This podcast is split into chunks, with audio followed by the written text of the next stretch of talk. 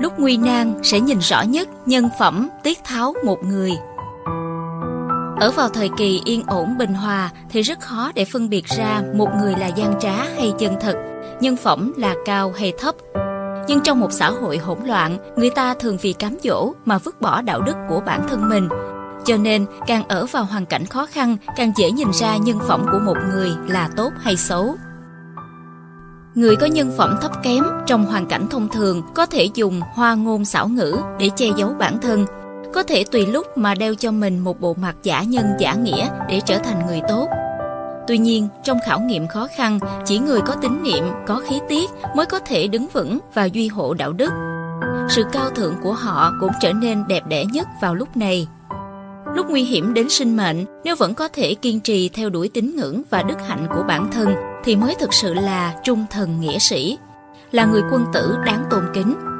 Đây chính là lý do mà từ xưa đến nay, cho dù rất nhiều trung thần nghĩa sĩ bị thất bại thảm hại, nhưng vẫn được hậu nhân tán dương và kính trọng. Tật phong tri kính thảo, bản đảng thức thành thần. Gió lớn mới biết cỏ cứng, hỗn loạn mới biết trung thần. Đây là câu nói giàu tính tượng hình. Trong lúc gió yên thì cỏ cứng sẽ hòa lẫn vào với những loại cỏ thông thường khác. Cũng giống như trong cuộc sống bình hòa thì trung thần dễ dàng bị lẫn lộn trong người thường vậy. Tính đặc thù này không có hoàn cảnh để thể hiện ra nên thật khó để phân biệt. Chỉ có trải qua gió lớn mãnh liệt và thời cuộc hỗn loạn khảo nghiệm thì mới có thể nhận ra cỏ nào là mạnh và người nào là người tận tâm, trung thành, có phẩm chất cao quý mà thôi. Sống lớn hùng đúc người tài Khương Tử Nha từng phải mưu sinh cơ cực, bán thịt, bán rượu, bán bột mì kiếm sống. Ông từng đi ở rễ tại nhà vợ, nhưng vì không giỏi mưu sinh nên thậm chí bị nhà vợ đuổi đi. Cuộc sống cùng cực như vậy, nhưng Khương Tử Nha lại là tấm gương, người cùng, chí không cùng. Cho dù là buôn bán làm ăn kiếm sống hay xem bói tạm kiếm cơm qua ngày, ông đều siêng năng chịu khó một lòng học tập về thiên văn địa lý, quân sư mưu lược, nghiên cứu con đường trị quốc an bang, chờ thời cơ để thực hiện chí lớn. Cuối cùng, Khương Tử Nha đã giúp Chu Vũ Vương diệt trụ, lại giúp nhà Chu mở mang bờ cõi, khai sáng một thời kỳ thịnh thế. Xưa kia, Văn Thiên Tường vốn là một vị quan văn, một nhà thơ nổi tiếng vào những năm cuối Nam Tống. Nhưng đứng trước cảnh quân Nguyên Mông xâm lược Trung Nguyên, tình hình triều đại Nam Tống bất ổn định, ông đã dũng cảm ra chiến trường. Ông nói với mọi người rằng, cứu nước như cứu cha mẹ, cha mẹ có bệnh, cho dù là bệnh khó chữa trị thì con cái vẫn phải toàn lực cứu chữa. Năm 1278, Văn Thiên Tường bị bắt làm tù binh.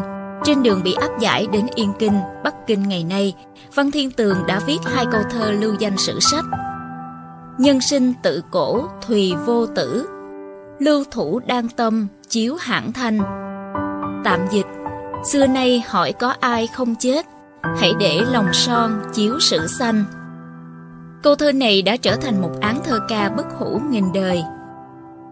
Nguyên Thế Tổ hốt tất liệt, sau đó dùng quan to lọc hậu để dụ hàng Văn Thiên Tường, nhưng ông thà chết không chịu khuất phục. Nam Tống là thời suy bại của Triều Tống, nhưng cũng là thời sản sinh ra nhiều anh hùng.